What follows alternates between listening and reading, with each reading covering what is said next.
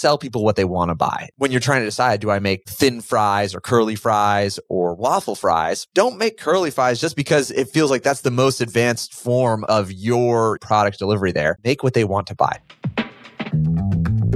Welcome to Marketing with Matt. If you're an entrepreneur or business owner looking to create more margin in your life and business, you're in the right place. For more after the show, be sure to check out profitmoreworkless.com. Let's talk potatoes. What's a potato? oh my gosh. Okay. Uh, no, here is a uh, concept I learned a couple of years ago, and it just unlocked creativity when it came to positioning um, for me. And the problem is in business, and as you're going out there and putting offers out there, like creative and offers fatigue just always happens. Creative and offers fatigue. This is the challenge with any like marketing at scale because you're like, ah, it's a great offer, it's a great creative, or it's a great video or image, and it just it l- loses its newness, obviously, when it stops being new, and so there it loses its effectiveness or uh, its effectiveness kind of wanes. And the same thing can feel like that for offers. Where you're like, you've got like a tried and true thing, whatever it is. You're like, I sell coffee. cup of coffee. And you're like, ah, what a, you know, the offer just fatigues. This is, I could try draw this back to like Starbucks. Think of what they do. Like they take the same, they they mix and seasonality and like have to refresh the same boring thing. They put different colored cups, whatever it is. But so the idea was like, look at a potato and imagine your willingness to pay for a raw potato, a baked potato, French fries, curly fries, waffle fries, tater tots, right? All of these essentially a refresh on the exact same ingredients. But as we think about our, you know, potato cons- consumption or our potato buying behavior, you're like, I would pay more for waffle fries than I would for curly fries. Or I would pay more for maybe sweet potato fries than regular fries or whatever it is. That's a slightly different ingredient, but like, man, if it was sweet potato waffle fries, next level, right? Uh, you know, um, but you're like, do you actually think sweet potatoes cost more than regular potatoes? M- maybe they do, but should they? Does it cost more to grow a sweet potato than it does a regular potato? I'm pretty sure it's about the same. Like it's the same ingredients of water and sunshine. I don't think they're like less prolific of like a plant. And so, um, and then you go on the preparation side, you're like, actually, it turns out it's less work to make waffle fries than it is to make curly fries. But for whatever reason, those waffle fries, like way higher value. And so if you acknowledge that, you're like, man, I, that's acceptable. I pay more for different preparations of effectively the same thing. You find in different areas. You're like, how much do you pay for an ebook? How much do you pay for a printed book? How much do you pay for an audiobook? I pay more for the audiobook than I do for the printed book a lot of times. Yeah. Or even the, uh, you know, a hardback versus a paperback, right? Like very similar. Hardback versus paperback. And so we've been conditioned a lot of times to assume like price and value is correlated with cost of goods. Like, oh, the hardback costs more to make or to print than the paperback. Therefore, the higher price is justified. But you're like, realistically, you're like, cost of printing between a hardback and a paperback is like, it's a 20% increase in costs and it's like a 50% imp- increase in price uh, sometimes a hundred uh, over a hundred percent because you're like, here's the paperback, it's ten dollars. You're like, oh, then here's the hardback, it's twenty five. Like there's a little bit of correlation there, but it's it's it's not the only determining factor. And then you go to audiobook and you realize, like, wait a second, costs you nothing to deliver this audiobook. There's there's less costs of goods in here, and I'm paying more. So um, that sweet spot, that intersection where you're like, like that discovery, like waffle fries actually cost less to make than curly fries, and people want to pay more for them. That that kind of creativity, that kind of approach to the offers that you have or the products that you have is where you win as a marketer. Is you start to reimagine, you just, you know, mix and experiment and play around with the same ingredients that you have until you find this combination where sometimes it's like it actually costs you less and you make more and it's more attractive and more desirable. And so we've seen this. Uh, a good, a practical example for folks is I'll say this is like sell people what they want to buy. Is a common just piece of advice I give folks. Is sell people what they want to buy or they're used to buying. And when you're trying to decide, do I make, you know, thin fries or curly fries or, or waffle fries? If you have an audience, you're like, you basically, they come and they're like, I have all these potatoes. And they're like, my plan was I was going to make French fries, and that's the thing. But and I ask them like, what do your folks usually buy? And they're like, well, they're folks, or the, let's say keep our example, or I was going to make curly fries. So that's, I think that's the most, that's the most advanced fry I could imagine is this, you know, how do you get it to curl or whatever it is? And I you ask, well, what do people like buying? What do they currently buy? I'm like, well, they buy, it might even be, well, they buy, they mostly like chips. Actually, they buy a ton of potato chips. And you're like, then make chips. Don't make curly fries just because it feels like that's the most advanced form of of your, you know, product delivery there. Make what they want to buy. So I'll give you let's get practical with it. A lot of folks that I talk to are interested in selling software in the software space. Why? Because it's incredibly scalable in terms of delivery, um, has a high recurring output in terms of fulfillment, and it also is has been proven out to be it's a desirable business to own. To become an owner is very difficult to actually get something that's worth owning. But once you own it, if you own a software um, of the kind of businesses you can own, it's a great one. It's very desirable because it's very high leverage. The difference between the infrastructure of a thousand users and two thousand users, minimal. It's a minimal difference there. And you like, so you can literally double your business with a 10% impact on, uh, you know, on costs of goods to fulfill. So because of that, it's very desirable. People want it. And so they'll come, they're like, and I, and so they're like, they see the need. It's like, oh my gosh, they, they would, my audience would benefit so much from this software. But then we might ask, like, well, what are they, what are they used to buying? What do they want to buy? And if, if they're like, well, in the world of software, they're expected, like they, they, they would feel it's expensive. Like they could never imagine spending hundred dollars per month on a software. And you're like, okay. But they spend, you know, they usually spend thousands of dollars a year on education. And you're like, okay, well, so I know what we need to do here.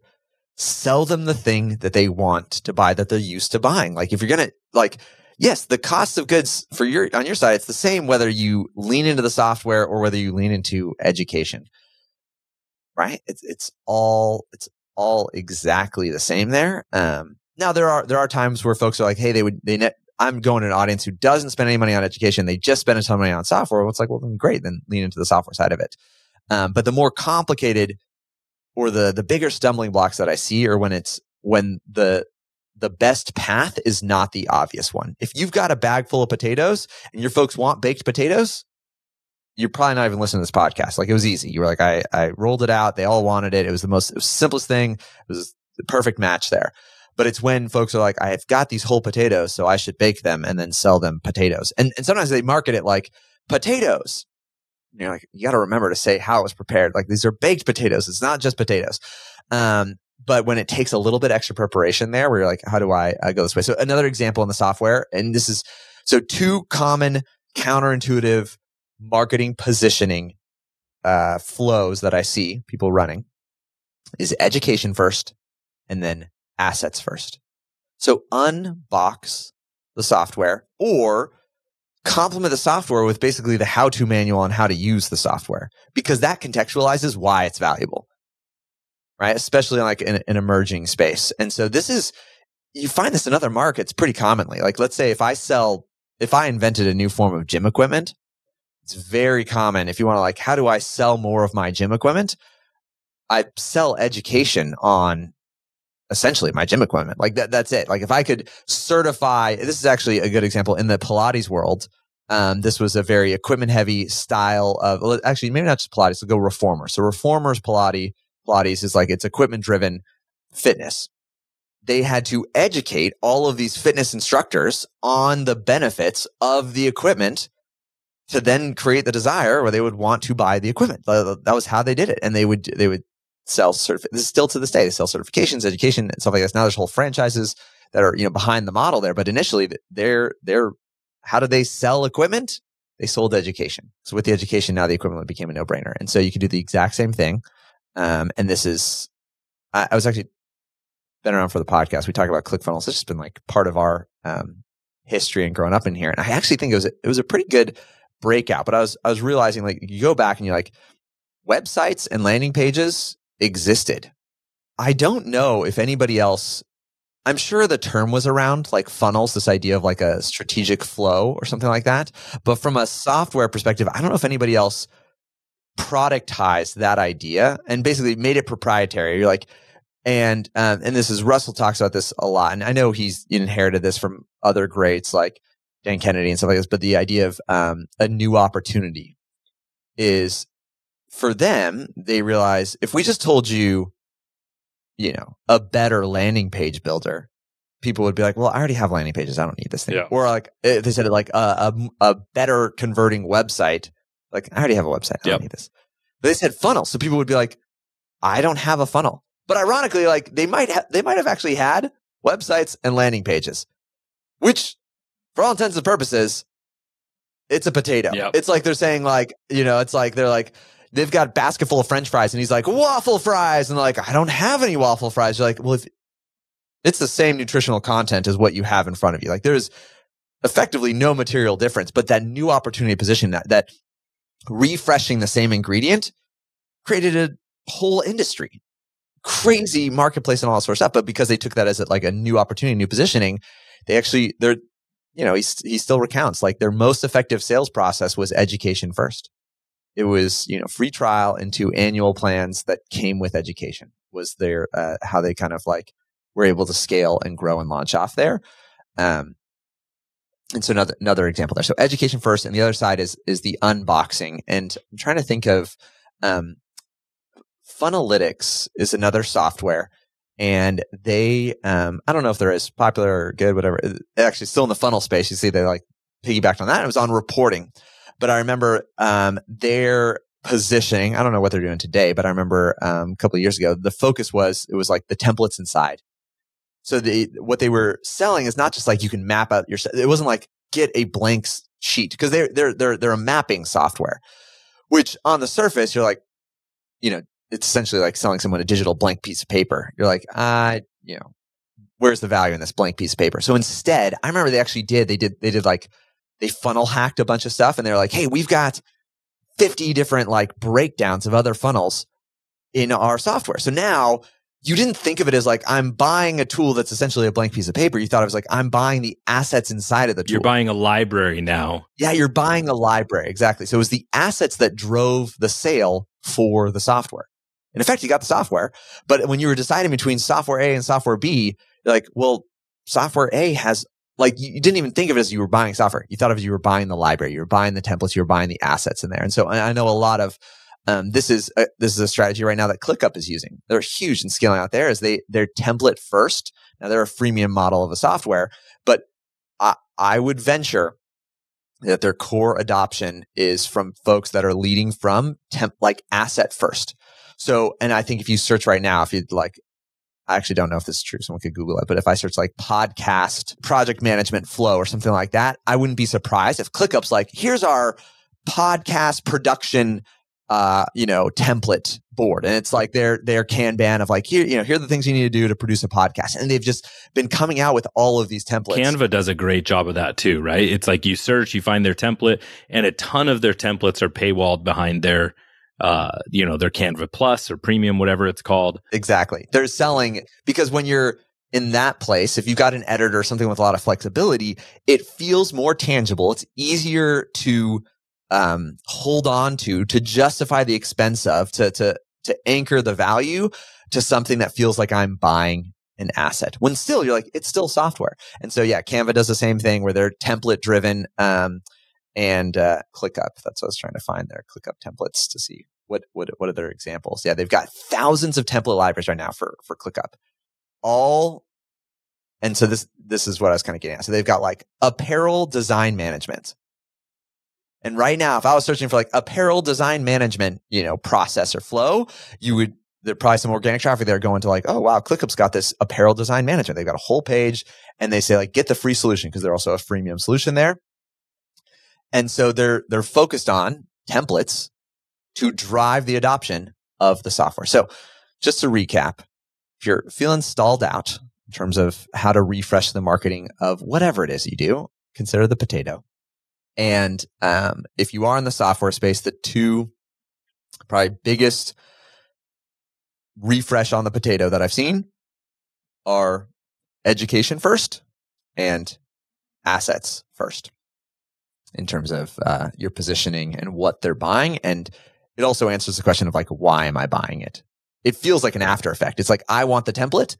Therefore, so I'm just, I'm buying, I'm getting the template and the software is just a consequence of that. Yeah, that's smart. And and I think, you know, a lot of times we forget that the end user is not as um, interested in everything else going on in the software, right? They're usually looking for one simple solution, right? They, oh, I wanted a template. I wanted a nice looking website. I wanted uh, an, an, easy way to capture and contact my contacts or whatever it was. And then we get into that, you know, the curse of experience where we, well, yeah, but it also does, it also does. And it's like just adding confusion. It's like, you don't, just because you have the potato that can be all the other things, just sell them the one they want. You can tell you can show them the other options later right? Yeah exactly. And i think for folks that if you're in our space you know you're in in in the um, you know private label software space clickup is actually probably a good model here because that's a robust software that does a million things. And you see their acquisition strategy is not try to do all the things to all people. It's actually gone hyper focused on the thousand different use cases. So the person comes in and it's, it's, it's saying like, this is for apparel design management. And they're not focusing on like I know ClickUp has like a screen recording tool now that we just look like they have a Loom alternative, right? That's like built in there. They have all these things, but they realize if someone needs apparel design management or like they're just making clothing, if they hit them with like also there's a screen recording tool, they would feel like wait a second, this isn't for me. Why do, why do I need to do screen? Like I work on real clothes. Like uh, it's like I'm in apparel.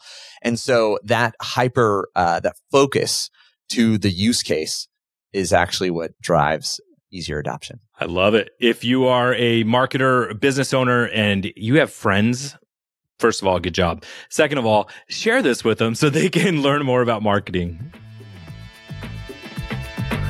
Thanks for tuning in for this week's Marketing with Matt. Check out profitmoreworkless.com to learn how we create high margin marketing. Also, if you know someone who'd enjoy the podcast, feel free to make a recommendation. I'm sure they'll thank you for it. Okay, bye for now.